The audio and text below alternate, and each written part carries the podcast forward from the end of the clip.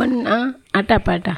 મનના આટાપાટા બહુ અદ્ભુત અને વાંકાચૂકા વળાંકવાળા હોય છે. સવારે વ્યક્તિ ઉઠે ત્યારથી આ આટાપાટાની રમત ચાલુ થઈ જાય છે અને દિનભર કેટલીક વાર તો રાત્રિએ ઊંઘમાં પણ એ રમત ચાલતી રહે છે. હા, એમાં એવું છે કે વ્યક્તિ જેટલો સમય પ્રભુના નામ સ્મરણમાં વિતાવે એટલો સમય એ આટાપાટા સ્થિર થઈ જાય છે. જૈસે થે ની અવસ્થામાં આવી જાય છે. એટલે તો કહ્યું છે, જેટલો સમય નામ સ્મરણમાં ગાળો એટલો સમય જીવ્યા. મનના આટાપાટાની રમત તો આપણે જીવીએ. ત્યાં સુધી ચાલ્યા કરવાની. પણ એ રમત અર્થ, અનર્થકારી અને દુઃખદયા ન બને એનો ખ્યાલ રાખવો પડે. મનના આટાપાટામાં ઉદ્ભવેલા વિચારોથી અમલમાં મુકાયેલ કાર્યથી કોઈનું બુરું ન થાય અને બધાનું મંગલ થાય. એ વિચારને પુષ્ટિ મળે તો મનના આટાપાટાની રમત ખોટી નથી.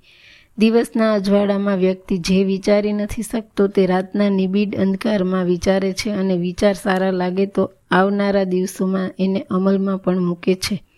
પણ એ વિચારથી ઉદ્ભવેલા કાર્ય એ તેના માટે તે પોતાના માટે કુટુંબ, સમાજ કે દેશ માટે અનર્થકારી ન હોવું જોઈએ.